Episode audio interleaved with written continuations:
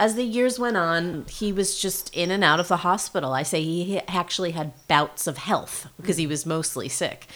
And we had some fun we had some good times but it uh, it often ended up with him like in the hospital at the end of the christmas or at the end of the birthday. The ambulances were always coming so it was this constant looming death over my house. So this is this horrible dark time and uh, they decide they're going to go through with this high risk surgery.